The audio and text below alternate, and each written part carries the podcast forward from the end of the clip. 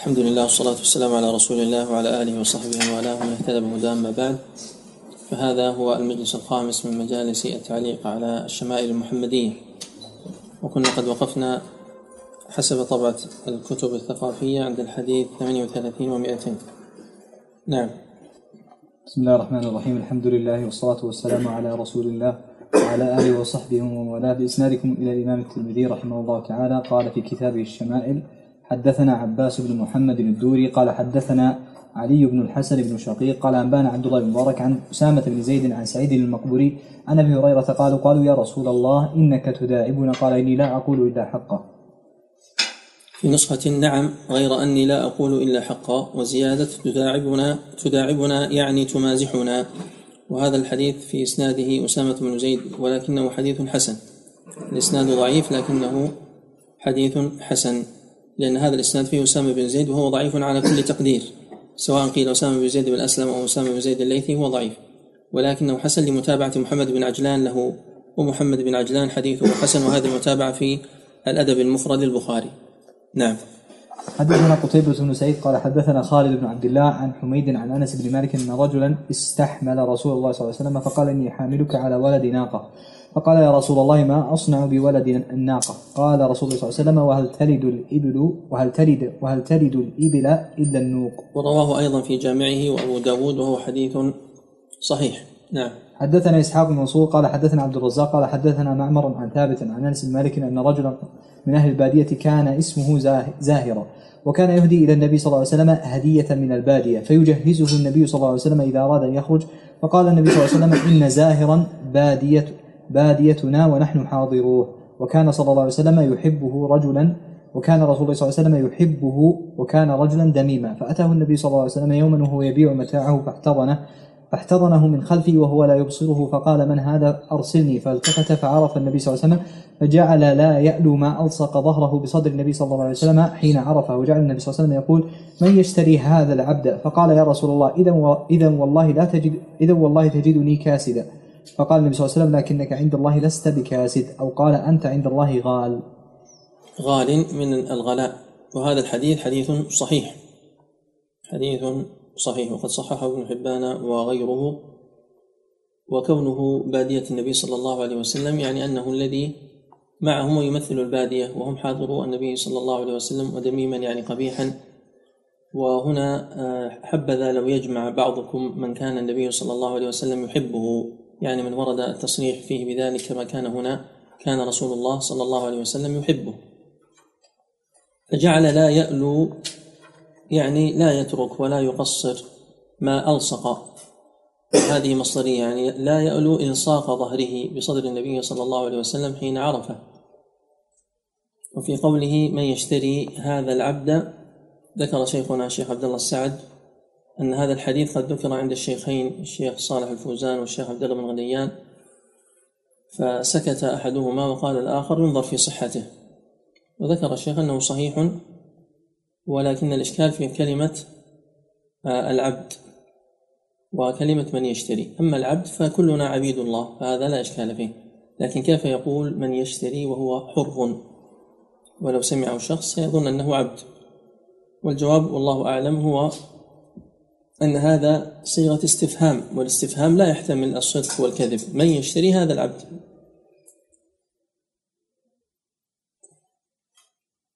أولا ثبت أن النبي صلى الله عليه وسلم لا يقول إلا حقا كما سبق معنا. هذا أولا. ثانيا الذي يقابل الحق هو الباطل. أليس كذلك؟ والكذب من الباطل أو من الحق؟ من الباطل. والكذب مخالفة الواقع صح؟ مخالفة النسبة الكلامية للنسبة الواقعية. طيب فإذا قيل بأن هذا عبد وهو ليس بعبد سيكون كذبا. والنبي صلى الله عليه وسلم لا يقول الكذب. لكن الاستفهام ليس مما يقال فيه صدق أو كذب. إذا قلت لك من أنت هل يمكن أن يقول قائل هذا الكلام كذب؟ لا. وكذلك هنا من يشتري هذا العبد؟ استفهام. وعن عبد الله بن مسعود رضي الله عنه أنه قال إن الكذب لا يصلح منه جد ولا هزل. اقرأوا إن شئتم يا أيها الذين آمنوا اتقوا الله وكونوا مع الصادقين. هل ترون في الكذب من رخصة لأحد؟ هذا من كلام عبد الله بن مسعود كما رواه ابن عدي بإسناد صحيح إلى أبي عبيدة عن أبيه ولها حكم الاتصال فهو منقطع لكن أمنت الواسطة. والسنة رخص فيها الكذب في أمور معروفة ليس منها المزاح. هذا مخالف لعدم قول النبي صلى الله عليه وسلم للباطل. فهذا القول حق ولا يدخل في الباطل حتى يحتمل الكذب ويخالف الواقع. نعم. وكلمة كاسد الكاسد هو الذي لا يروج. نعم. الصحابي هو الذي ذكره الإمام لا حمار آخر. هذا في صحيح البخاري أنه كان يكثر شرب الخمر فيؤتى به فيجلد أما هذا فزاهر. وإليك. نعم. حدثنا عبد بن حميد قال حدثنا مصعب بن المقدام قال حدثنا مصعب. حدثنا مصعب بن المقدام قال حدثنا المبارك بن فضالة عن الحسن قال أتت عجوز النبي صلى الله عليه وسلم فقالت يا رسول الله ادعو الله يدخلني الجنة. فقال يا أم فلان إن الجنة لا تدخلها عجوز فولت تبكي فقال أخبروها أنها لا تدخلها وهي عجوز. إن الله تعالى يقول إنا أنشأناهن إنشاء فجعلناهن أبكارا عربا أترابا. نعم هذا الحديث لا يشكل على ما سبق لأنه حديث ضعيف. في سنده مصعب بن المقدام الخثعمي صدوق له أوهام بالإضافة إلى كونه مرسلا فإن الحسن أرسله. نعم. باب ما جاء في صفة كلام رسول الله صلى الله عليه وسلم في الشعر. حدثنا علي بن حجر قال هذا الباب فيه أحد عشر حديثا. نعم. قال حدثنا شريك عن المقدام بن شريح عن أبيه عن عائشة قال قيل لها يا قيل لها هل كان النبي صلى الله عليه وسلم يتمثل بشيء من الشعر؟ قالت كان يتمثل بشعر بن رواحة ويتمثل ويقول يأتيك بالأخبار من لم تزودي. هذا الإسناد ضعيف والحديث صحيح لأنه جاء عن مسعر عن المقدام. وهذا البيت جاء في قول عائشة جاء طبعا عند الترمذي وعند أحمد وابن أبي شيبة. في بعض الأحاديث تقول عائشة يتمثل ببيت عبد الله بن رواحة في بعضه تقول يتمثل ببيت طرفة. وهذا البيت معروف في معلقة طرفة بن العبد. فقد يكون ابن رواحة ذكر هذا البيت في بعض شعره فينسب إليه على أنه ممن اقتبسه. نعم. حدثنا محمد بن بشار قال حدثنا عبد الرحمن المهدي قال حدثنا سفيان الثوري عن عبد الملك بن عمير قال حدثنا أبو سلمة عن أبي هريرة قال قال رسول الله صلى الله عليه وسلم إن أصدق كلمة قالها الشاعر كلمة لبيد. ألا كل شيء ما خلا الله باطل وكاد أمية بن أبي الصلت أن يسلم. هذا الحديث متفق عليه. ولبيد هو لبيد بن ربيع العامري صاحب المعلقة وهو الذي أسلم منهم. وفي مسلم شاعر بالتنوين. إن أصدق كلمة قالها شاعر من الشعراء مطلقا وليس الشاعر. سيأتيك بالأخبار من لم تزودي ستبدي لك الأيام ما كنت جاهلا ويأتيك بالأخبار من لم تزودي أما هنا ألا كل شيء ما قال الله باطل وكل نعيم لا محالة زائل. إلا نعيم الجنة. نعم. لكن لا يرد عليه لأنه في سياق الكلام عن الملك الذي توفي. وكل نعيم من نعيم الدنيا زائل كما زال نعيم هذا الملك. نعم. حدثنا محمد بن مثنى قال حدثنا محمد بن جعفر قال حدثنا شعبة عن الأسود بن قيس عن جندب بن سفيان البجري قال أصاب حجر أصبع رسول الله صلى الله عليه وسلم فدميت. فقال هل أنت إلا أصبع دميتي وفي سبيل الله ما لقيتي متفق عليه. نعم. حدثنا ابن أبي عمر قال حدثنا سفيان بن عن الأسود بن قيس عن جندب بن عبد الله البجلي نحوه. نعم. حدثنا محمد بن بشار قال حدثنا يحيى بن سعيد قال حدثنا سفيان الثوري قال أنبأنا أبو إسحاق عن البراء بن عازب أنه قال قال رجل أفررتم قال له رجل أنه قال قال له رجل أفررتم عن رسول الله صلى الله عليه وسلم يا والسلام. عمارة فقال لا والله ما ولى رسول الله صلى الله عليه وسلم ولكن ولى سرعان الناس تلقتهم هوازن بالنبل ورسول الله صلى الله عليه وسلم على بغلته وأبو سفيان بن. وأبو سفيان بن الحارث ابن عبد المطلب ابن عبد المطلب آخذ بلجامها ورسول الله يقول أنا النبي لا كذب أنا ابن عبد المطلب. متفق عليه. وعمارة بضم العين. إنما يستثنى أبي بن عمارة وفي وجه آخر عمارة كما ذكر ابن حجر في الإصابة وفي غيرها. نعم. حدثنا إسحاق بن منصور قال حدثنا عبد الرزاق قال حدثنا جعفر بن سليمان بن سليمان قال حدثنا ثابت عن أنس إن النبي صلى الله عليه وسلم دخل مكة في عمرة القضاء وابن رواحة يمشي بين يديه ويقول خلوا بني الكفار عن سبيله. اليوم نضربكم على تنزيله نضربكم. اليوم نضربكم على تنزيله ضربا يزيل الهام عن مقيله ويذهل الخليل عن خليله. فقال له عمر يا ابن رواحة بين يدي رسول الله صلى الله عليه وسلم وفي حرم الله تقول الشعر فقال النبي صلى الله عليه وسلم خل عنه يا عمر فلا هي أسرع فيهم من نضح النبل. الأبيات ليست في البخاري؟ طبعا ليس الحديث البخاري بهذا الإسناد لأن جعفر ليس من رجاله لكنه يبدو والله أعلم أنه حسن. جعفر من رجال مسلم ليس من رجال البخاري لكن الأبيات هذه أظنها في البخاري ينظر بأي إسناد. وقال الترمذي روي في غير هذا الحديث أن النبي صلى الله عليه وسلم دخل مكة في عمرة القضاء وكعب بن مالك بين يديه. قال الترمذي وهذا أصح عند بعض أهل الحديث لأن عبد الله بن رواحة قتل يوم مؤتة وإنما كانت عمرة القضاء بعد ذلك. هذا الكلام فيه نظر وقد تعقبه ابن حجر. مؤتة كانت في جماد الآخرة من سنة ثمان من الهجرة وفتح مكة كانت في رمضان من نفس السنة وعمرة القضية كانت في السنة السابعة في ذي القعدة من السنة السابعة. فلا إشكال فيما أورده. يعني كون عبد الله بن رواحة يشهد عمرة القضية ثم يموت في أول السنة الثامنة معناه النبي صلى الله عليه وسلم ما دخل في فتح مكة معتمرا دخل فاتحا الذي كان بين يديه عبد الله بن رواحة. ما يلزم أن يكون كعب بن مالك لأنه قد قتل. وقتل بعد ذلك ما قتل في تلك العمرة. اتضح الإشكال. وشعراء المصطفى ذو الشان ابن رواحة وكعب حسان. من القائل؟ السيوطي نعم. أحسنت نعم. حدثنا علي بن حجر قال حدثنا شريك عن سماك بن حرب عن جابر بن سمرة قال جالست النبي صلى الله عليه وسلم أكثر من مئة مرة. وكان أصحابه يتناشدون الشعر ويتذاكرون أشياء من أمر الجاهلية وهو ساكت ورب وربما تبسم معهم. هذا الإسناد ضعيف لأن فيه شريك لكن المتن جاء بنحوه في صحيح مسلم. نعم. حدثنا علي بن حجر قال حدثنا شريك عن عبد الملك بن عمير عن أبي سلمة عن أبي هريرة عن النبي صلى الله عليه وسلم أنه قال أشعر كلمة تكلمت بها العرب كلمة لبيد ألا كل شيء ما خلا الله باطل؟ لأن فيها توحيد كل شيء ما قال الله باطل كأنها لا إله إلا الله وقد سبقت. نعم.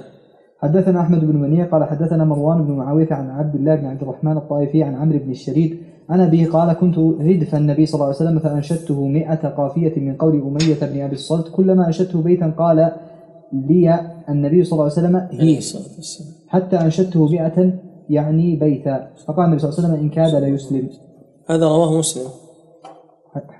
أمي بن أبي الصلت الثقفي كاد أن يسلم لكنه أدرك الإسلام ومات كافرا وكان في شعره توحيد كثير. نعم. حدثنا إسماعيل بن موسى الفزاري وعلي بن حجر والمعنى واحد. قال حدثنا عبد الرحمن بن أبي الزناد عن هشام بن عروة عن أبيه عن عائشة قال قالت كان رسول الله صلى الله عليه وسلم يضع لحسان بن ثابت منبرا في المسجد يقوم عليه قائما يفاخر عن رسول الله صلى الله عليه وسلم أو قال ينافح عن رسول الله صلى الله عليه وسلم ويقول رسول الله صلى الله عليه وسلم إن الله يؤيد حسان بروح القدس وما ينافح أو يفاخر عن رسول الله صلى الله عليه وسلم. إن الله يؤيد حسان بروح القدس ما ينافح أو يفاخر عن رسول الله صلى الله عليه وسلم. عليه الصلاة والسلام. طبعا جاء من طريق أخرى عند مسلم فهو به صحيح لكن هذا الإسناد حسن لأن عبد الرحمن بن الزناد صدوق. بقي حديث نعم حدثنا إسماعيل بن موسى الفزاري وعلي بن حجر قال حدثنا ابن أبي الزناد عن أبيه عن عروة عن عائشة عن النبي صلى الله عليه وسلم مثله. عليه الصلاة والسلام مثله مفعول به لحدثنا حدثنا مثله يعني حديثا مثله. و جاء أيضا جاء اختلاف فيه على عبد الرحمن بن أبي الزناد لا ليس اختلاف وإنما ما الفرق بين هذا الاسناد والاسناد السابق؟ أن عبد الرحمن بن الزناد آه، رواه مرة عن هشام بن عروة عن أبيه عن عائشة ورواه مرة. عن أبيه أي ابي الزناد عن عروة عن عائشة. فله شيخان أبو الزناد وهشام. والهدي النبوي في الشعر وجوله لكم فيما يأتي. اولا قال النبي صلى الله عليه وسلم الشعر يسيرا وقوله للشعر على قسمين إما أن تجعله ثانيا وإما أن تدخله في الأول. فأحيانا يكون الشعر قاله من تلقاء نفسه كما سبق. هل أنت إلا صمع دميت في سبيل الله ما لقيت؟ أنا النبي لا كذب أنا ابن عبد المطلب. وأحيانا استشهادا يعني ما استشهد به لغيره مثل يأتيك بالأنباء من لم تزود ثانيا سمع النبي صلى الله عليه وسلم الشعر. ثالثا استنشده. رابعا أمر به. خامسا أقره لما أنشده الصحابة رضي الله عنهم بحضرته كما يحصل في الأسفار كما في حديث كما في خبر أنجشة. سادسا أثنى على قائله إن أخا لكم لا يقول الرفث سابعا قارن واختار بين شعرائه. كان في الحديث المشار إليه في صحيح مسلم. لم يصنع شيئا حتى جاء حسان يلدع يعني يخرج لسانه فقال أما آن لهذا الأسد الضارب بذنبه أن يأتي أو أن يتكلم؟ ثامنا ذم الإكثار منه. والحديث في ذلك لو كان هناك وقت لذكرناها وتوسعنا لكن هذا بإجمال. نعم. باب ما جاء في كلام رسول الله صلى الله عليه وسلم في السمر. عليه الصلاة والسلام.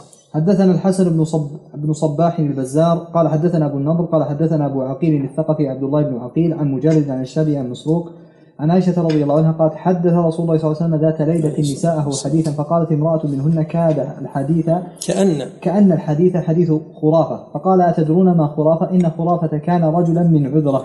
أسرته الجن في الجاهلية فمكث فيهم دارا ثم ردوه إلى الإنس فكان يحدث الناس بما رأى فيه من العجيب. فقال الناس حديث خرافة. يعني فيه حسن خلقه عليه الصلاة والسلام. ما قال لهذه المرأة التي قالت هذا الكلام شيئا يعني فيه تأنيب لها أو ضجر مما قالته؟ وإنما لاطفهم بمثل هذا الكلام. وفيه أنه يسامر زوجاته في ليلة واحدة جميعا. حتى لو كان الليل لإحداهن فيجوز السمر معهن جميعا لأن السمر يكون في الليل.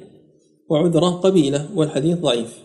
الحديث ضعيف يعني إذا تعارضت الفوائد مع فوائد أخرى صحيحة فيقدم ما في الصحيح. وعلته كما هو ظاهر مجالد بن سعيد الحمداني الكوفي ليس بالقوي. وقد أخرجه أحمد أيضا وأبو يعلى والبزار. نعم. حدثنا باب حديث أم زرع. حدثنا علي نستطيع أن نقول أن باب السمر فيه حديثان الحديث السابق وحديث أم زرع وقد يكون حديث أم زرع تبويب مع أنه لم يقل كلمة باب فلذلك جاء الاحتمال. فركزوا في هذا الحديث المتفق عليه الطويل حديث أم زرع. نعم. باب حديث أم في القراءة نعم. باب حديث أم زرع. حدثنا علي بن حجر قال حدثنا عيسى بن يونس عن هشام بن عروة عن أخيه عبد الله بن عروة عن عروة عن عائشة قالت جلست إحدى عشرة امرأة فتعاهدن وتعاقدن أن لا يكتمن من أخبار أزواجهن شيئا. قالت الأولى زوجي لحم جمل غث على رأس جبل وعر لا سهل فيرتقى ولا سمين فينتقل. قالت الثانية زوجي لا أبث خبره إني أخاف ألا أذر إن أذكره أذكر عجره وبج- وبجره. عجوره عجره وبجره. نعم. قالت الثالثة زوجي العشنق إن أنطق أطلق وإن أسكت وإن أسكت وإن أسكت أعلق. قالت الرابعة زوجي كليل ته- تهامة لا حر لا حر ولا قر ولا مخافة ولا سآمة. قالت الخامسة زوجي إن دخل فهد وإن خرج أسد ولا يسأل عما عهد. قالت السادسة زوجي إن أكل لف وإن شرب اشتف وإن اضطجع التف ولا يولج الكف ليعلم البث. قالت السابعة زوجي عيايا أو غيايا طبقا كل داء له داء شجك أو فلك أو جمع كلا لك. قالت الثامنة زوجي المس مس أرنب والريح ريح زرنب.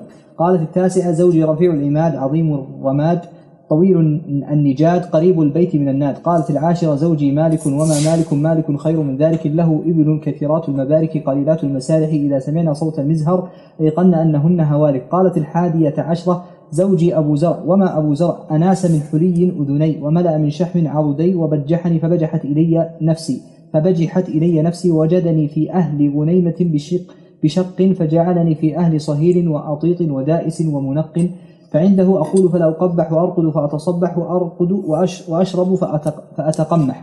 أم أبي زرع فما أم أبي زرع؟ ركومها رداح وبيتها فساح. ابن أبي زرع فما ابن أبي زرع؟ مضجعه كمسل شطبة وتشبعه ذراع الجفرة. بنت أبي زرع فما بنت أبي زرع؟ طوع أبيها وطوع أمها ملء كسائها وغيظ جارتها. جارية أبي زرع فما جارية أبي زرع؟ لا تبث حديثنا تبثيث ولا تنق. ولا تنقط ميرتنا تنقيث ولا تملأ بيتنا تعشيشا قالت خرج أبو زرع والأوطاب تمخض والأوطاب تمخض فلقي امرأة معها ولدان لها كالفهدين يلعبان من تحت خصرها برمانتين فطلقني ونكحها فنكحت بعده رجلا سريا ركب شريا وأخذ خطيا وأراح علي نعما ثريا وأعطاني من كل رائحة زوجا وقال كلي أم. كلي أم زرع وميري أهلك فلو جمعت كل شيء أعطانيه ما بلغ أصغر آنية أبي زرع قالت عائشة فقال لي رسول الله صلى الله عليه وسلم كنت لك كأبي زرع لأم زرع. من التي مدحت ومن التي قدحت؟ من منهن مدحت زوجها؟ ومن منهن قدحت؟ لا بس تقف مع هذا الحديث قليلا.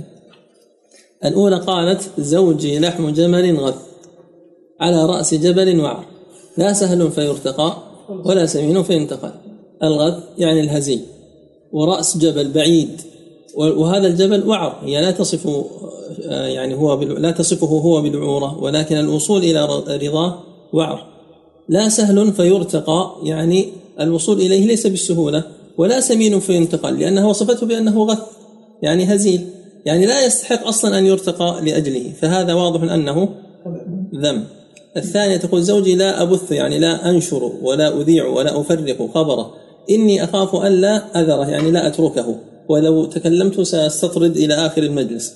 إن أذكره أذكر عجوره وبجره. هذا يطلق في ماذا؟ العجر والبجر مثل العكن التي تكون في البطن التي هي البجر. والعجر العقد في الأصابع. إذا هذه إحدى امرأتين. إما أنها سكتت لا بينت القدح ولا الذم لأنها خائفة وإما أنها ذمت لأنها ذكرت العجر والبجر. وهذه كناية عن ماذا؟ عدم الإخفاء إظهار العيوب. الثالثة تقول زوجي العشنق إن أنطق طلق وإن أسكت علق مدحت ولا ولا؟ نعم هذه تدم واضح. لأن العشنق الطويل لا نستطيع أن نقول بلا فائدة الطويل الشخت. هذه ليس فيها مدح ولا ذم صفة خلقية. لكن إن أنطق طلق معناها ستنطق بعيب. ما الذي يجعله يطلقها؟ لو كانت ستنطق بمدح. وإن أسكت أعلق يعني لا أنا مطلقة لا أنا ذات زوج ولا أنا مطلقة. أصبحت معلقة لا ذات زوج ولا مطلقة. معناه أنه يقصر معها فيما يتعلق ب نعم حقوق الزوجية. الرابعة قالت زوجي كليل تهامة لا حر ولا قر ولا مخافة ولا سآمة. هذه مدحت نعم واضح أنها مدحت. يعني فيه دلالة على أن الالتهام ليل معتدل لا حر ولا قر يعني لا بارد ولا حار جدا ولا فيه خوف ولا سآمة يعني لا ملل. معناه أنه يلاطفها ويلاعبها ويتحدث معها. الخامسة قالت زوجي إن دخل فهد. هذه تحتمل المدح وتحتمل القدح. لماذا؟ إما أنها تصفه بأنه آه، يغفل عنها ولا يسأل عنها مثل ما يغفل ويتغافل الفهد ويحتمل أنها تقصد أنه لين يتغافل عن الأخطاء والعيوب. وإن خرج أسد يعني في الخارج هو رجل شجاع ولا يسأل عما عهد مثل الجملة الأولى. تحتمل الأمرين. لا يسأل عما ترك يعني تنفق كما تشاء وتفعل ما تشاء بالمال وبما يدخل البيت من الطعام والشراب وغير ذلك أو أنه لا يسأل عما عهد يعني لا يتفقدها. هل هي محتاجة غير محتاجة مريضة غير مريضة؟ فهذه الخامسة الجملة الوسطى مدح والأولى والأخيرة تحتمل المدح والقدح. قالت السادسة زوجي إن أكل لف يعني أتى على الطعام كله وإن شرب اشتف يعني لم يترك شفافته يأتي على ما في الإناء كله. وإن اضطجع التف يعني يصير لوحده يتلفف بالكساء أو بالغطاء. لا يولج الكف يعني لا يدخل الكفة ليعلم البث يعني ليعلم حزنها. فهذه تذم واضح. أغلب الإحدى عشر تذمون نساءهن. السابعة تقول زوجي عياياء ما معنى عياياء طبعا هنا يوجد شك من الراوي. من هو الراوي الذي شك حدده بالحجر ابن حجر حدد الراوي الذي شك ضمن الإسناد. عيسى عيسى بن يونس هو الذي شك في هذه الكلمة على ما ذكر ابن حجر في فتح الباري. عياياء وغياياء عياياء يعني عنين لا يأتي النساء. أو غياياء من الغي والضلاله والخيبة. فسوف يلقون غيا. طبقا يعني أحمق شديد الحمق يطبق عليه أمره.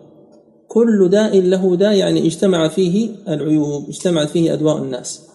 شجك يعني ضرب رأسك حتى جرحك فيه أو فلك يعني جرح عضوا آخر غير الرأس أو جمع كلا لك ضربك في رأسك وفي سائر أعضائك. ومنهم من فسر ذلك بغير ذلك وهذا واضح في القدح. الثامنة تقول زوجي المس مس أرنب. يحتمل أن يكون من إضافة المصدر للمفعول يعني ملمسه ناعم.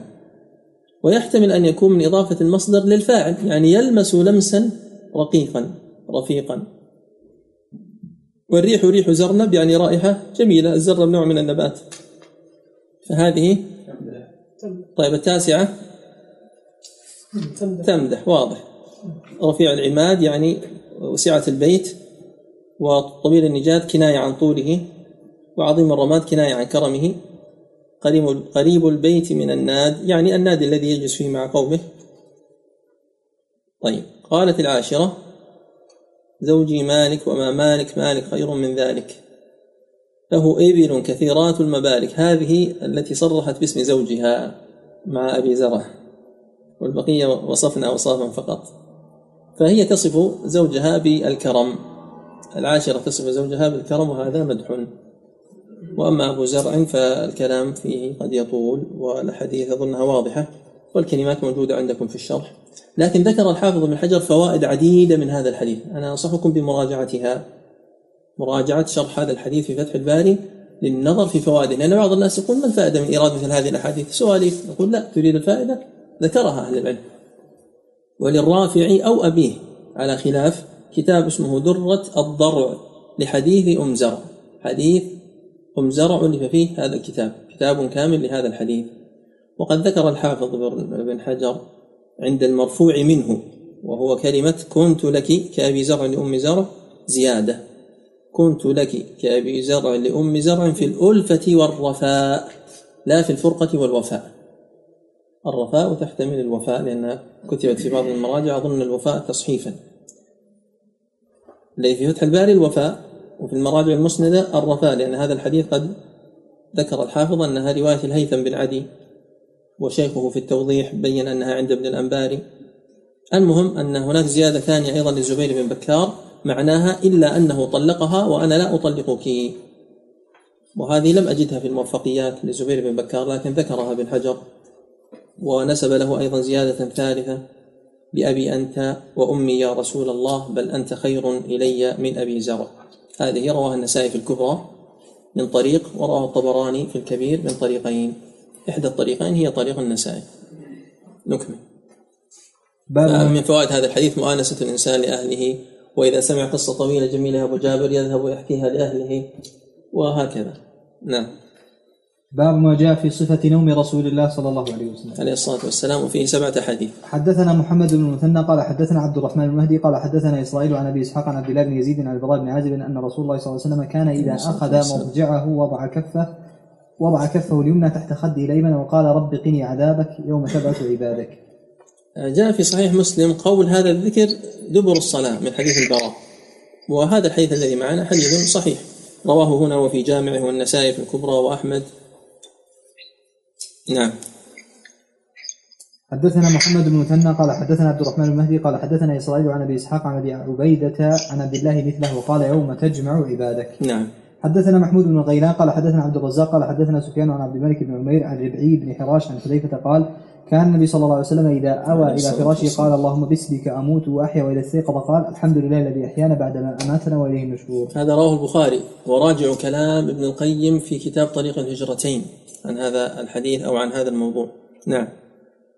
حدثنا قتيبة بن سعيد قال حدثنا المفضل بن فضالة عن عقيل أراه عن الزهري عن عروة عن عائشة قالت كان رسول الله صلى الله عليه وسلم إذا أوى إلى فراشه كل ليلة جمع كفيه فنفث فيهما وقرأ فيهما قل هو الله أحد وقل أعوذ برب الفلق قل أعوذ برب الناس ثم مسح بهما ما استطاع من جسده يبدأ بهما رأسه ووجهه وما أقبل من جسده. يصنع ذلك ثلاث مرات. وهذا حديث رواه البخاري وهذه سنة أنصحكم بتطبيقها والعمل بها. نعم. حدثنا محمد بن الشاق قال حدثنا عبد الرحمن بن مهدي قال حدثنا سفيان عن سلمة بن كهيل كهيل عن كريب عن ابن عباس أن رسول الله صلى الله عليه وسلم نام حتى نفخ وكان إذا نام وكان إذا نام نفخ. فأتاه بلال فآذن بالصلاة فقام وصلى ولم يتوضأ وفي الحديث قصة. هذا حديث متفق عليه. والنفخ يعني أن يخرج منه صوت النفس التنفس. نعم. حدثنا إسحاق بن منصور قال حدثنا عفان قال حدثنا حماد بن سلمة قال حدثنا ثابت عن أنس بن مالك أن رسول الله صلى الله عليه وسلم كان إذا ولى فراشه قال الحمد لله الذي أطعمنا وسقانا وكفانا وآوانا فكم ممن لا كافي له ولا مؤوي. هذا رواه مسلم وهذا يقال أيضا بعد الطعام. فهناك أحاديث مشتركة. هناك حديث يقال عند النوم وفي الصلاة وهناك حديث يقال عند النوم وبعد الصلاة وهناك حديث يقال عند النوم وبعد الأكل. فاستنبطوا واستخرجوا هذه الأحاديث. نعم. حدثنا الحسين بن محمد الحريري قال حدثنا والمناسبة واضحة لأن الطعام والسقيم مناسب للأكل والإيواء مناسب للنوم. نعم. حدثنا الحسين بن محمد الحريري قال حدثنا قال حدثنا سليمان بن حرب قال حدثنا حماد بن سلمة عن حميد عن بكر بن عبد الله المزني عن عبد الله بن رباح عن أبي قتادة عن أبي قتادة أن النبي صلى الله عليه وسلم كان إذا عرس بليل اضطجع على شق الأيمن وإذا عرس قبيل الصبح, الصبح نصب ذراعه ووضع رأس رأسه على كفه. هذا رواه مسلم وقد نبه علماء المؤتلف والمختلف إلى الفرق بين الحريري والجريري والجريري. نعم. باب ما جاء في عبادة رسول الله صلى الله عليه وسلم. هنا الحريري بالحاء المهملة اللي عنده الجرير يعدلها هذا خطأ. الصواب الحريري نعم الجريري هو سعد بن إياس والجريري متأخر نسبة لجرير بن عبد الله أو نسبة لمحمد بن جرير الطبري مشترك بينهما.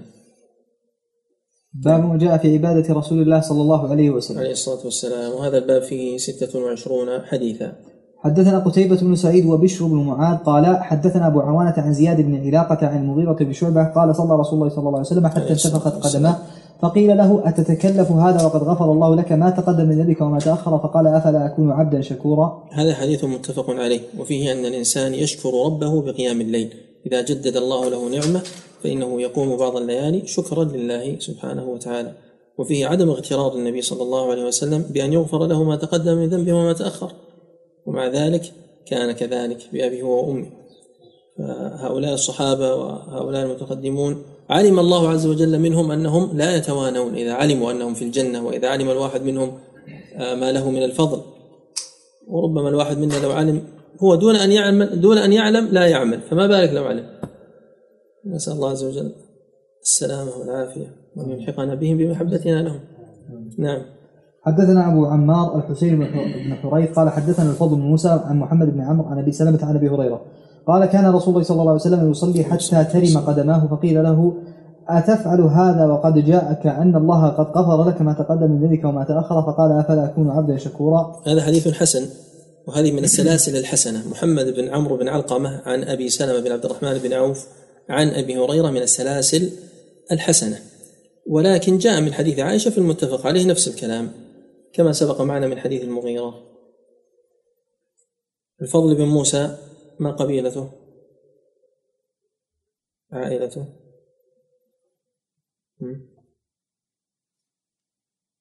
أحد يعرف؟ لا. الفضل بن موسى السيناني. السيناني لأن بعض الناس يخطئ يقول الشيباني. نعم. حدثنا عيسى بن عثمان بن عيسى بن عبد الرحمن الرملي. قال حدثنا عمي يحيى بن عيسى الرملي عن الأعمش عن أبي صالح عن أبي هريرة. قال كان رسول الله صلى الله عليه وسلم يقوم يصلي حتى تنتفخ قدماه فقيل له يا رسول الله تفعل هذا وقد غفر الله لك ما تقدم من ذنبك وما تأخر؟ فقال أفلا أكون عبدا شكورا؟ حسن أيضا. حدثنا محمد بن بشار قال حدثنا محمد بن جعفر قال حدثنا شعبة عن أبي إسحاق عن الاسود بن يزيد قال سألت عائشة عن صلاة رسول الله صلى الله عليه وسلم بالليل. فقالت كان ينام أول الليل ثم يقوم فإذا كان من السحر أوتر ثم أوى إلى ثم أتى فراشه فإن كان له حاجة ألم بأهله فإن سم فإذا سمع الأذان وثب فإن كان جنبا أفاض عليه من الماء وإلا توضأ وخرج إلى الصلاة. هذا حديث متفق عليه. في الحديث السابق قلنا حديث حسن. قد يقول قائل لماذا؟ الجواب لأن يحيى بن عيسى الرملي الذي هو والد شيخ المؤلف المصنف صدوق يخطئ. نعم. حدثنا قتيبة بن سعيد عن مالك بن أنس حاء وحدثنا إسحاق بن موسى الأنصاري قال حدثنا معن عن مالك عن مخرمة بن سليمان عن كريب عن ابن عباس أنه أخبره انه بات عند ميمونة رضي الله عنها وهي خالته فاضطجعت له في عرض الوسادة. واضطجع رسول الله صلى الله عليه وسلم في طولها. فنام رسول الله صلى الله عليه وسلم حتى إذا انتصف الليل أو قبله بقليل أو بعده بقليل استيقظ رسول الله صلى الله عليه وسلم فجعل يمسح النوم عن وجهه ثم قرأ العشر آيات الخواتيم من سورة آل عمران. ثم قام إلى شن معلقة فتوضأ منها فأحسن الوضوء ثم قام يصلي. قال عبد الله بن عباس فقمت إلى جنبه فوضع رسول الله صلى الله عليه وسلم يده اليمنى على رأسي ثم أخذ بأذني اليمنى ففتلها فصلى ركعتين ثم ركعتين ثم ركعتين ثم ركعتين ثم ركعتين ثم ركعتين. قال معن قال معن ست مرات ثم أوتر ثم اضطجع حتى أتياه المؤذن. قام فصلى فقام فصلى ركعتين خفيفتين ثم خرج فصلى الصبح. حديث متفق عليه. وفيه بعض الزيادات كزيادات عند أحمد وعند غيرهما فيها ضعف فينتبه لها لأن بعض الناس ينظر إلى ظاهر الإسناد ويحكم بصحة هذه الزيادات. آه ما في تعليق آخر؟ نعم واصل. نعم شن معلق يعني قربة فتل الأذن يعني عصر الأذن فرك الأذن. لينشطه مستيقظ من النوم فيحتاج إلى تنشيط. نعم. حدثنا أبو كريب محمد بن علاء قال حدثنا وكيع قال حدثنا شعبة عن أبي جمرة عن عندي عين شعبة. الفروق في صيغ الأداء كثيرة لكن هنا انتقلت من صيغ التحديث إلى عنعنة عندي. لا. في نسخة. عن طيب واصل. حدثنا شعبة عن أبي جمرة عن ابن عباس قال كان النبي صلى الله عليه وسلم يصلي من الليل ثلاث عشرة ركعة. هذا رواه البخاري ومسلم. أبو جمرة ما اسمه؟ نصر بن الضبعي نصر بن عمران الضبعي وأبو حمزة الذي هو شيخ لشعبة وتلميذ لابن عباس. من هو؟ شعبة عن أبي جمرة عن ابن عباس. طيب شعبة عن أبي حمزة عن ابن عباس. أبو حمزة هو عمران القصاب. نعم. حدثنا قتيبة بن سعيد قال حدثنا أبو عوانة عن قتادة عن زرارة بن أوفى عن سعد بن هشام عن عائشة أن النبي صلى الله عليه وسلم كان لم كان إذا لم يصلي بالليل منعه من ذلك النوم أو غلبته عيناه صلى من النهار ثنتي عشرة ركعة. رواه مسلم. حدثنا محمد بن علاء يعني فيه دلالة على أن الإنسان إذا أراد أن يقضي وتره فإنه يقضيه بالنهار قبل صلاة الظهر في الضحى من اليوم التالي ولكنه يشفع وتره. إذا كان يصلي ثلاثة يصلي أربعة إذا كان يصلي خمسة يصلي ست وهكذا. حدثنا محمد بن علاء قال حدثنا أبو اسامه عن هشام يعني بن حسان عن محمد بن سيرين عن أبي هريرة عن النبي صلى الله عليه وسلم قال إذا قام أحدكم من الليل فليفتتح صلاته بركعتين خفيفتين. هذا الحديث أخرجه مسلم عن أبي بكر بن أبي شيبة عن أبي أسامة وهو حماد بن أسامة بهذا الإسناد. وتابع أبا أسامة زائدة ومحمد بن سلمة. كل هؤلاء رووه عن هشام بهذا الإسناد من قول النبي صلى الله عليه وسلم. وهذا ما رجحه الشيخ الألباني في الإرواء. ثم في تخريجه للشمائل قال ضعيف. وقد اختلفوا في إسناده على هشام بن حسان بسنده عن أبي هريرة. فبعضهم جعله من قوله صلى الله عليه وسلم كما هنا. وبعضهم من فعله وهذا هو الأرجح. يعني أن النبي صلى الله عليه وسلم قام كان إذا قام إلى الصلاة يفتتح الصلاة بركعتين خفيفتين. فالذي رجحه في تخريج الشمال أن يكون من فعله. ورجح في ضعيف أبي داود الوقف أن هذا الحديث موقوف. قال نعم. قال يعني معنى كلامها أنه جاء موقوفا من رواية أيوب عن ابن سيرين. هذا هشام بن حسان عن ابن سيرين. أيوب أوثق. أيوب عن ابن سيرين عن أبي هريرة موقوفا. قال الشيخ وهذا هو الصواب موقوف. والمرفوع قبله وهم من بعض الرواة. يؤيده قوله قال أبو داود روى هذا الحديث حماد بن سلمة وزهير بن معاوية وجماعة عن هشام أوقفوه على أبي هريرة. إلى أن قال ولكن رفعه شاذ والمحفوظ وقفه على أبي هريرة. هذا القول الأخير للشيخ الألباني هو الأصح. يعني هناك ترجيح لما في مسلم مرفوع قوليا. وهناك ترجيح لكونه مرفوع فعليا. وهناك ترجيح لكونه موقوف. هذا الذي رجحه هو قول أبي داود من قبل وهو الأصح. لكونه رواية الأوثق ورواية الأكثر.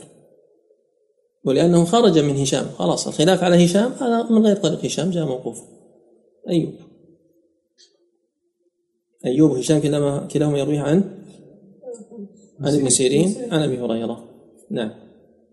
حدثنا قتيبة بن سعيد عن مالك بن أنس حا وحدثنا إسحاق بن موسى قال حدثنا معن قال حدثنا مالك عن عبد الله بن أبي بكر عن أبيه عن أن عبد الله بن قيس بن مخرم ابن مخرمة أخبره عن زيد بن خالد الجهني أنه قال لا أرمقن صلاة رسول الله صلى الله عليه وسلم قال فتوس فتوسدت عتبته أو فسطاط أو قال فسطاطه فصلى رسول الله صلى الله عليه وسلم ركعتين خفيفتين ثم صلى ركعتين طويلتين طويلتين طويلتين ثم صلى ركعتين وهما دون اللتين قبلهما ثم صلى ركعتين وهما دون اللتين قبلهما ثم صلى ركعتين وهما دون اللتين قبلهما ثم صلى ركعتين وهما دون اللتين قبلهما ثم اوتر فذلك ثلاث عشرة ركعة. هذا عكس السبيل هذا عكس الحديث السابق. التخفيف في الأخير وليس في الأول. صح؟ وهذا قد رواه مسلم. نعم. حدثنا إسحاق بن موسى قال حدثنا معن ما معنى فسطاطة؟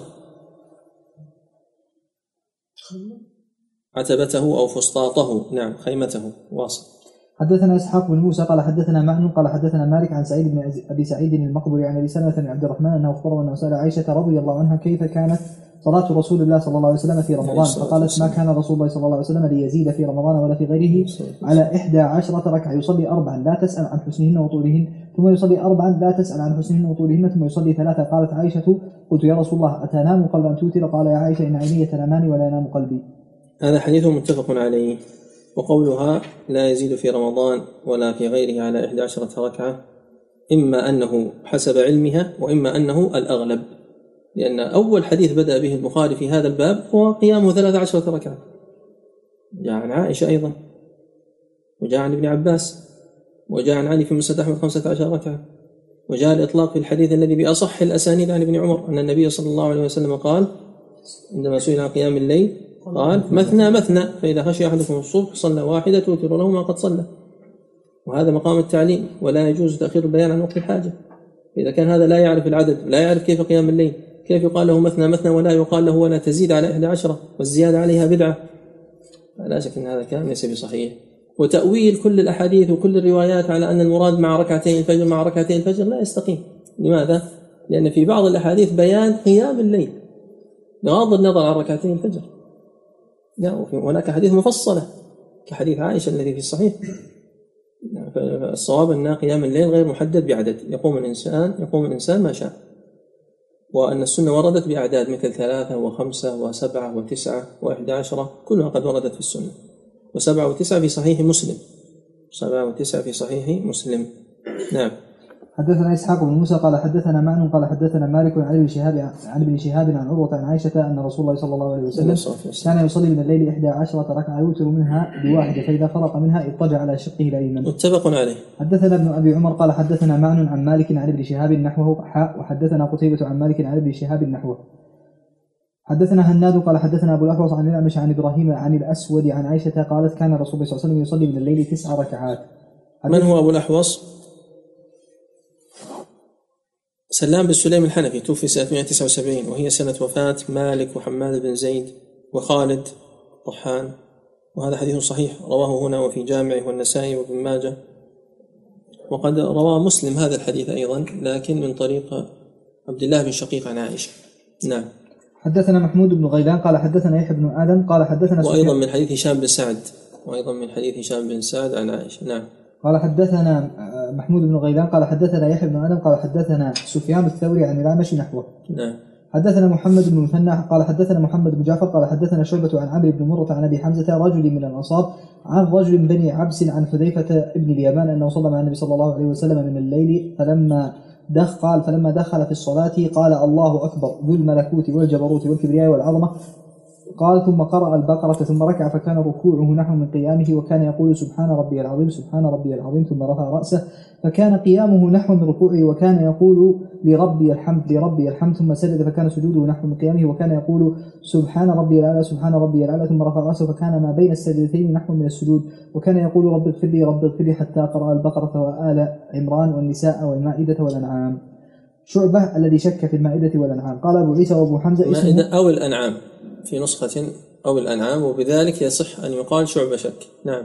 قال أبو عيسى وأبو حمزة اسمه طلحة بن زيد وأبو حمزة الضبعي اسمه نصر بن عمران. وطبعا حمزة الضبعي هكذا ورد في ما يبدو قد يكون الخطأ من المصنف وإلا الصواب أبو جمرة الضبعي. لا شك في كونه أبا جمرة. وهذا الحديث قد رواه مسلم من طريق المستورد ابن الأحنف عن صلة عن حذيفة. بنحو هذه الكلمات إلا أنه ليس فيه لربي الحمد ربي الحمد. واختلف العلماء في تصحيح هذا الحديث من تضعيفه فالذين ضعفوه كشيخنا الشيخ عبد الله السعد آه، نظر فيه إلى كون رجل من بني عبس مجهولا مبهما. والذين صححوه كابن قيم الجوزية وكذلك الشيخ الألباني رجحوا أن هذا المبهم هو صلة بن زفر. وهذا الحديث قد رواه المصنف أبو داود والنسائي وأحمد والحاكم وصححه أيضا. صححه الحاكم وابن القيم. وذهب النسائي إلى أن هذا الحديث مرسل. نعم. لعل المقصود بالإرسال الانقطاع. نعم. حدثنا أبو بكر محمد بن نافع البصري قال حدثنا عبد الصمد بن عبد الوارث عن إسماعيل بن مسلم العبدي عن عبد المتوكل عن عائشة قالت قام رسول الله صلى الله عليه وسلم بآية من القرآن ليلة. هذا الحديث شيخ المصنف فيه أبو بكر محمد بن أحمد بن نافع. هذه نسبة إلى الجد. وإسماعيل بن مسلم العبدي ثقة وليس بالمكي. هناك إسماعيل بن مسلم المكي ضعيف هذا إسماعيل بن مسلم العبدي فينتبه لهذا. وهذا الحديث أخرجه هنا وهذا الحديث رواه هنا وفي جامعه وهو حديث ضعيف. الراجح إرساله الراجح هو الإرسال. أخرجه أبو الشيخ عن آه، إسحاق بن أحمد قال حدثنا عبد الله بن داود وهو الخريبي قال حدثنا إسماعيل بن مسلم عن أبي المتوكل قال قام رسول الله صلى الله عليه وسلم. فذكر نحوه. هذا مرسل من مراسيل أبي المتوكل ليس فيه ذكر عائشة.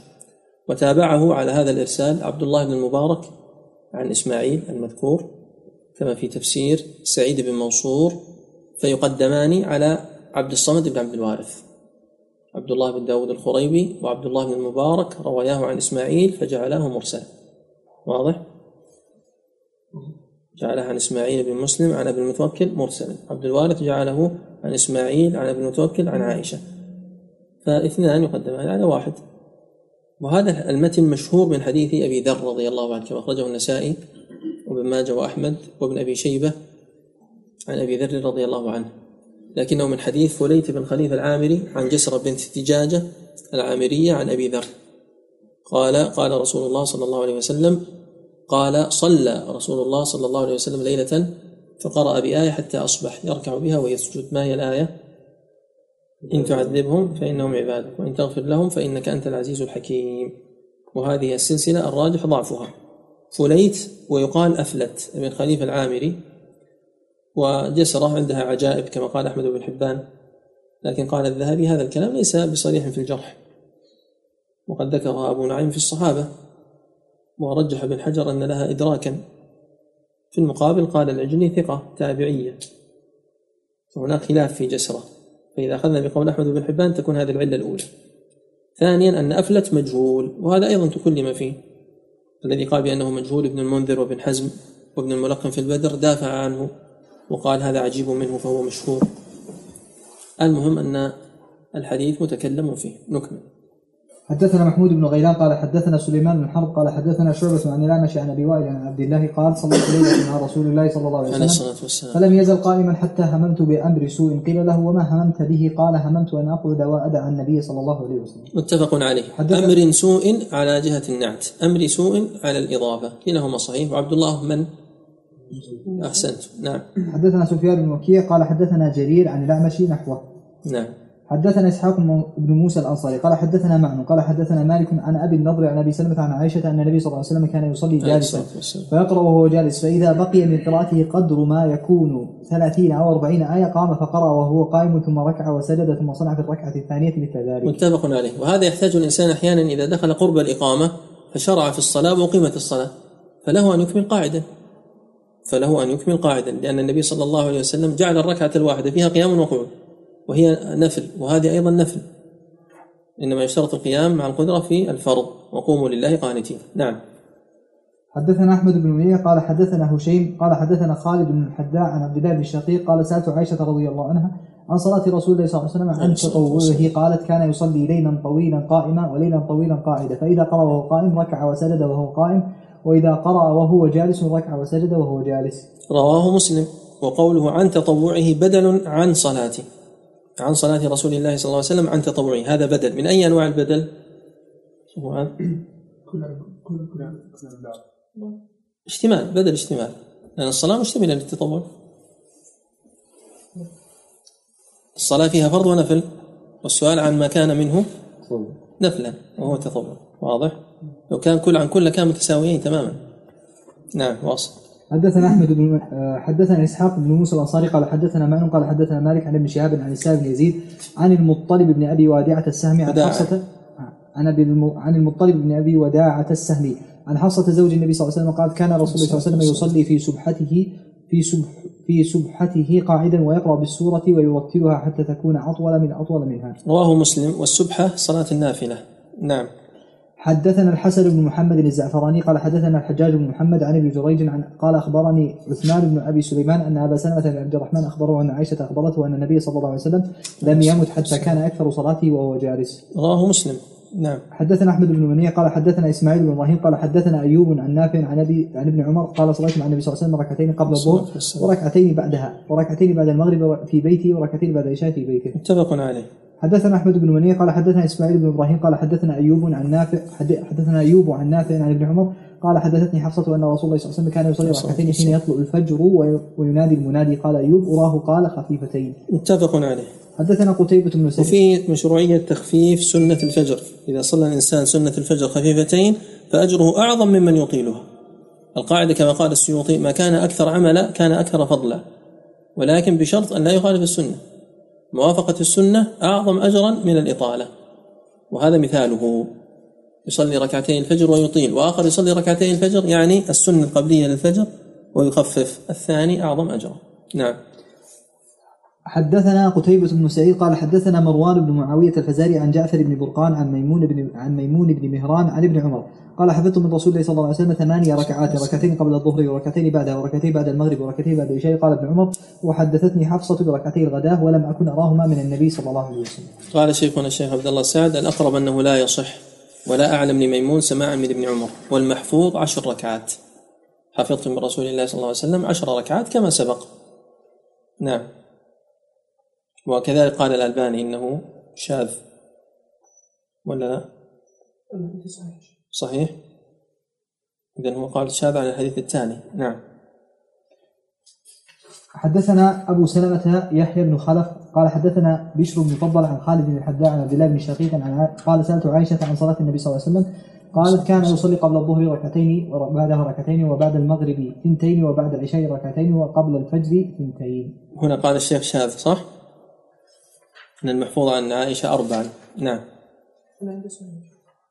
هذا عصام بن موسى مو بن لا الشيخ الباني قال عن هذا شاذ حكم عليه بالشذوذ واصل واصل. أهم شيء.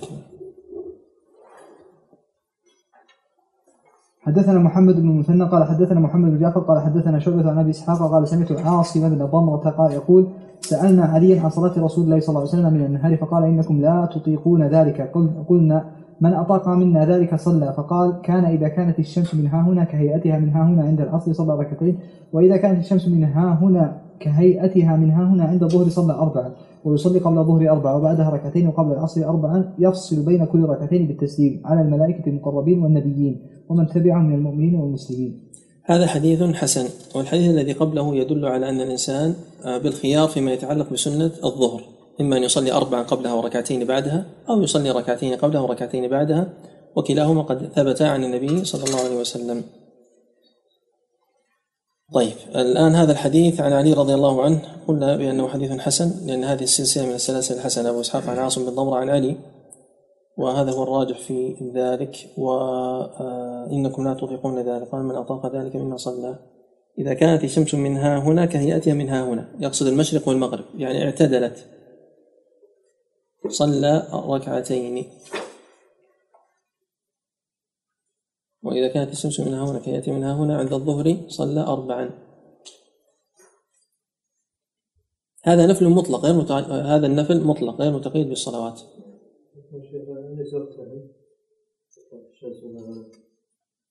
قبل العصر. هذا دليل على صلاة في الضحى وصلاة قبل العصر. والله أعلم. يصلي قبل الظهر أربعا وبعدها ركعتين وقبل العصر أربعا. فقبل العصر أربعا ثابت من فعله صلى الله عليه وسلم بهذا الحديث. وأما من قوله فقد جاء عن ابن عمر بإسناد ضعيف. الحث على أربع قبل العصر من قوله صلى الله عليه وسلم ضعيف لكنه ثابت من فعله فهي سنة. ويجوز أن يصليها بتسليمة واحدة كما في هذا الحديث. يفصل بين كل ركعتين بالتسليم على الملائكة المقربين والنبيين في التشهد يعني أنه التشهد الأول. لأنه يقول التحيات لله والصلوات والطيبات. السلام عليك أيها النبي ورحمة الله وبركاته. والسلام علينا وعلى عباد الله الصالحين. فيشمل كل عبد صالح في السماء والأرض. وحينئذ يكون قد سلم على النبيين وسلم على المؤمنين وسلم على الملائكة. فيجوز أن يتنفل الإنسان في النهار بأربع ركعات بتسليمة واحدة كهيئة الظهر. طيب هل يجوز أن يصلي أربع ركعات بتشهد واحد؟ نعم يجوز أيضا. قد جاء ذلك عن ابن عمر. نعم. باب صلاة الضحى. حدثنا محمود بن غيلان قال حدثنا أبو داود الطيالسي قال حدثنا شعبة عن يزيد الر- الرشك قال سمعت معاذة قالت قلت لعائشة أكان النبي صلى الله عليه وسلم يصلي الضحى؟ قالت نعم أربع ركعات ويزيد ما شاء الله. هذا الحديث رواه مسلم. ما معنى الرشك القسام يعني يعمل بالقسمة يقسم بين الناس عند القاضي. نعم. حدثنا محمد بن المثنى قال حدثني حكيم بن معاوية الزيادي قال حدثنا زياد بن عبيد الله بن الربيع الزيادي عن حميد بن الطويل عن أنس بن مالك أن النبي صلى الله عليه وسلم كان يصلي الضحى ست ركعات. هذا في إسناده حكيم وهو مجهول فهو حديث ضعيف الإسناد. نعم. حدثنا محمد بن المثنى قال حدثنا محمد بن جعفر قال حدثنا شعبة عن عمرو بن مرة عن عبد الرحمن بن أبي ليلى قال ما أخبرني أحد أنه رأى النبي صلى الله عليه وسلم يصلي الضحى. إلا أم هانئ فإنها حدثت أن رسول الله صلى الله عليه وسلم دخل بيتها يوم فتح مكة فاغتسل فسبح ثمانية ركعات ما رأيته صلى الله عليه وسلم صلى صلاة قط أخف منها غير أنه كان يتم الركوع والسجود. إلا أم هانئ إلا أم هانئ يجوز فيه وجهان النصب على الاستثناء والرفع على البدلية من أحد. ما أخبرني أحد إلا أم هانئ يكون بدل من أحد وهذا الحديث متفق عليه. وسبحة الضحى أو سبح يعني تنفل صلى تطوعا وهي صلاة الضحى. قال بعض أهل العلم هي صلاة الفتح والأرجح أنها صلاة الضحى. نعم. حدثنا ابن أبي عمر قال حدثت حدثنا وكيع قال حدثنا كهمس عن ابن الحسن عن عبد الله بن شقيق قال قلت لعائشة كأن النبي صلى الله عليه وسلم يصلي الضحى قالت لا إلا أن يجيء من غيبته. وفي نسخة من مغيبه وهذا الحديث رواه مسلم وعائشة رضي الله عنها أخبرت بما تعلم وإلا فقد ثبت أنه صلى الضحى كما في الأحاديث الأخرى نعم حدثنا زياد بن أيوب البغدادي قال حدثنا محمد بن ربيعة عن فضيل بن مرزوق عن عطية عن أبي سعيد الخدري قال كان النبي صلى الله عليه وسلم يصلي الضحى حتى نقول لا يدعوها ويدعوها حتى نقول لا يصليها. هذا حديث ضعيف لأن عطية بن سعد بن جنادة العوفي ضعيف وقد رواه أيضا في جامعه. نعم. وزياد بن أيوب ما لقبه سبق بالأمس. هذا سريع زياد بن أيوب. مساء زويد ها؟ دلوية نعم. حدثنا أحمد بن منيع قال حدثنا هشيم قال حدثنا عبيدة عن إبراهيم عن سهل بن منجاب عن قرثع الضبي أو عن قزعة عن قرثع. عن أبي أيوب الأنصاري عن النبي صلى الله عليه وسلم كان يدمن أربع ركعات عند الزوال. فقلت يا رسول الله عند زوال الشمس. في نسخة عند زوال الشمس. واصل. فقال إن أبواب السماء تفتح عند فقلت يا رسول الله إنك تدمن, تدمن هذه الأربع ركعات عند زوال الشمس. فقال إن أبواب السماء تفتح عند زوال الشمس فلا تر فلا ترتج فلا نعم. ترتج حتى تصلى الظهر. فأحب أن يصعد لي في تلك الساعة خير قلت أفي كلهن قراءة؟ قال نعم. قلت هل في كل- هل فيهن تسليم فاصل؟ قال لا. هذا حديث ضعيف. رواه أبو داود بن ماجه وفي إسناده عبيدة بن معتب الضبي وهو ضعيف. قال أبو داود بلغني عن يحيى بن سعيد القطان أنه قال لو حدثت عن عبيدة بشيء لحدثت عنه بهذا الحديث. وقد رواه أيضا أحمد. لكن استحباب كون الضحى قبل الظهر هذا جاء في حديث أخرى كما في صحيح مسلم صلاة الأوابين حين ترمض أو ترمض الفصال. في ثلاثة آه، لغات أو روايات في ضبطه. نعم. حدثنا أحمد بن منيع قال حدثنا أبو معاوية قال حدثنا عبيدة عن ما معنى ترتج؟ ترتج يعني تغلق. نعم. حدثنا أحمد بن منيع قال حدثنا أبو معاوية قال حدثنا عبيدة عن إبراهيم عن سهل بن منجاب عن قزعة عن قرفع عن عن أبي ايوب الانصاري رضي الله عنه عن النبي صلى الله عليه وسلم نحوه. كما حدث- سبق. حدثنا يقال مح- أرتج عليه يعني أغلق عليه. نعم. حدثنا محمد بن مثنى قال حدثنا أبو داود قال حدثنا محمد بن مسلم بن أبي الوضاح عن عبد الكريم الجزري عن مجاهد عن عبد الله بن السائب أن رسول الله صلى الله عليه وسلم كان يصلي اربعا بعد تزول الشمس قبل الظهر وقال إنها ساعة تفتح فيها أبواب السماء فاحب فأحب أن يصعد لي فيها عمل صالح. وهذا الحديث حديث صحيح رواه المصنف هنا وفي جامعه والنسائي وأحمد. وعبد الله بن السائب له ولأبيه صحبة. نعم. حدثنا أبو سلمة يحيى بن خلف قال حدثنا عمر بن علي المقدم عن مسعر بن كدام عن أبي إسحاق عن عاصم بن ضمره عن علي رضي الله عنه كان يصلي قبل الظهر اربعا وذكر أن الرسول صلى الله عليه وسلم كان يصليها عند الزوال ويمد فيها. حديث حسن. وهذا باب فيه حديث واحد نقرأه. باب صلاة التطوع في البيت. حدثنا عباس العنبري قال حدثنا عبد الرحمن المهدي عن معاوية بن صالح عن العلاء عن العلاء بن الحارث عن حرام بن معاوية عن عمه عبد الله بن سعد قال سألت رسول الله صلى الله عليه وسلم عن الصلاة في بيتي والصلاة في المسجد فقال قد ترى ما أقرب بيتي من المسجد فلا فلا أن أصلي في بيتي أحب إلي من أن أصلي في المسجد إلا أن تكون صلاة صلاة مكتوبة. وقد رواه ابن ماجه وهو حديث حسن وجاء معناه في صحيح مسلم من حديث زيد ومن أظن من حديث أبي هريرة المهم أنه جاء استحباب أن يصلي الإنسان الصلاة النافلة في بيته وأنه أعظم للأجر مع كون الصلاة في المسجد النبوي بكم؟ نعم بألف صلاة أما بعد. ونكمل إن شاء الله بعد الصلاة. صلى الله وسلم على نبينا محمد وعلى آله وأصحابه أجمعين. في أحد لديه سؤال؟ حتى يؤذن.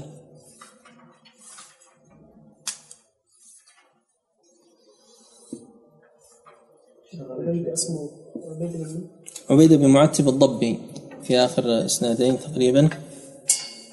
في إسنادين قريبين عبيد بن معتب الضبي بالنسبة لشيخ الصلاه قبل العصر. نعم. أربع ركعات لا يصل بينهن بتسليم لا تكون يعني باب المتشابه المحكم اللي ورد فصل صلاة الليل والنهار. خطأ. زيادة والنهار في حديث صلاة الليل والنهار خطأ من علي البارقي حديث ضعيف لا يعارض هذا. واضح. الصواب صلاة الليل مثنى مثنى. لكن ما يكون نردد الأذان. الله أكبر الله أكبر. الأستاذ أنس التميري يسأل يقول ألا يوجد تعارض بين حديث حديث أبي إسحاق عن علي بن عاص عن عاصم بن ضمرة عن علي رضي الله عنه أن النبي صلى الله عليه وسلم كان يصلي قبل العصر أربعا وبين حديث ابن عمر أن النبي صلى الله عليه وسلم قال صلاة الليل والنهار مثنى مثنى. فالجواب هو أن الحديث الثاني ضعيف من شروط التوفيق بين الأحاديث أو رد المتشابه إلى المحكم كون الحديثين صحيحين أو ثابتين سواء كان صحيحين أو حسنين. المهم في حيز القبول. فحديث ابن عمر زيادة النهار فيه ضعيفة والحديث في الصحيحين بلفظ صلاة الليل مثنى مثنى. وقد أعل جمع كبير من الحفاظ هذه الزيادة كالنسائي وغيره والصواب معهم. النصوص المحكمة في أن في صفة صلاة النبي صلى الله عليه وسلم أنها كانت يعني أكثرها كانت ركعتين ركعتين؟ صحيح. نعم. يعني ما- تشكل على لا يشكل لأن النبي صلى الله عليه وسلم صلى 23 سنة وهو يصلي. وكونه فعل ذلك أحيانا يدل على صحة هذا وصحة هذا وأن هذا سنة وهذا سنة.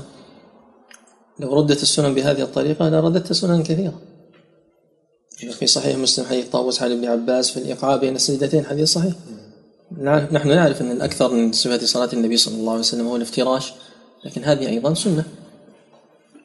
فما كان أكثر يفعل أكثر وما كان أقل يفعل أحيانا. فيتبع النبي صلى الله عليه وسلم في قليل فعله وكثيره. نعم.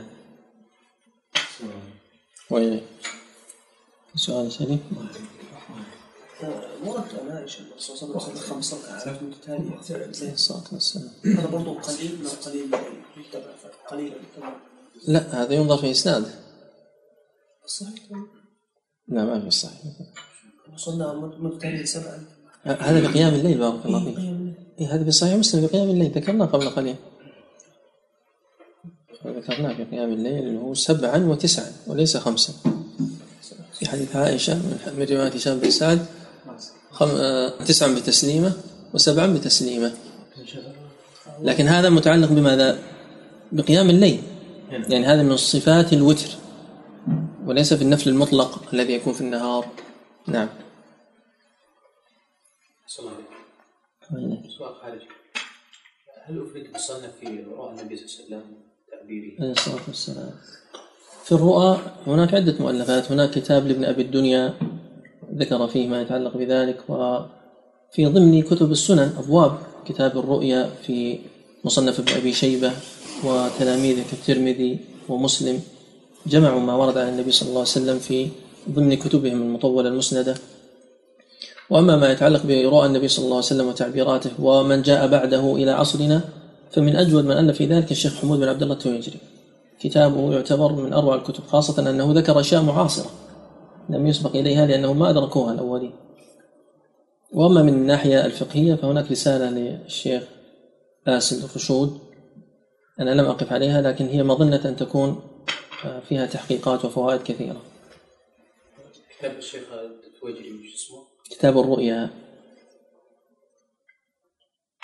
نعم. لكن الإفراد بالتصنيف يبدأ بالدنيا من المتقدمين وقد يكون هناك غيرها أيضا. الدنيا فقط جمع رؤى النبي صلى الله عليه وسلم؟ رؤى مسندة للنبي صلى الله عليه وسلم ولمن بعده. لكن كلها مسندة كتاب مسند معروف كتبنا بالدنيا معروفة. هل يصح شيء من كتب تعبير الروح؟ يصح نسبتها لأصحابها؟ يعني مثلا ما ينسب ابن سيرين أو غيره. الأصل في كتب تعبير الرؤى أنها منسوبة إلى أصحابها صحيحة إلا ابن سيرين. إلا ابن سيرين. نعم. كتاب النبي الدنيا في أحد علق عليه شيء؟ ما أعرف لا والله ما أعرف. شيخ الله ويلي. مررنا بتضعيف الألباني الحديث آه، آه، حديث المرفوع في مسلم حديث أبو هريرة. إي نعم. ركعتين خفيفتين. إيه. يفتتح صلاته بركعتين خفيفتين. آه، كيف يعني خفي على مسلم أنه هذا الحديث طريقة شاذ نعم الجواب عن هذا من عدة أوجه. الوجه الأول أن مسلم ذكر في المقدمة أنه سيذكر ثلاثة أنواع من الأحاديث وأنه سيبين العلل. فذكر بعض العلماء كعياض أن مسلم توفي قبل أن يبين العلل لأن في بعض أحاديثه أحاديث معلولة لعله لو أكمل تبيض الكتاب لبين ما فيها من العلل فجاء علماء آخرين وبينوا ما فيها من العلل كابن عمار الشهيد والدار قطني وغيرهما. والجياني. الجواب الثاني أن يقال بأن هذا اجتهاد مسلم قد يكون مسلم ذكره يعتقد صحته والأصل فيما رواه مسلم أنه صحيح وتلقته الأمة بالقبول إلا أحرفا يسيرة فيدخل هذا في الأحرف اليسيرة المستثنى. والجواب الثالث أن أبا داود في عصر مسلم وقد أعله بالوقف. لم ينفرد الشيخ الألباني بذلك. نعم. وإياكم. بارك الله فيكم. إن شاء الله. في الدنيا اسمه شيء كتاب الرؤيا. موجود بالمجموع. المجموع جمعة جمعين كتبنا بالدنيا جمعت مرتين.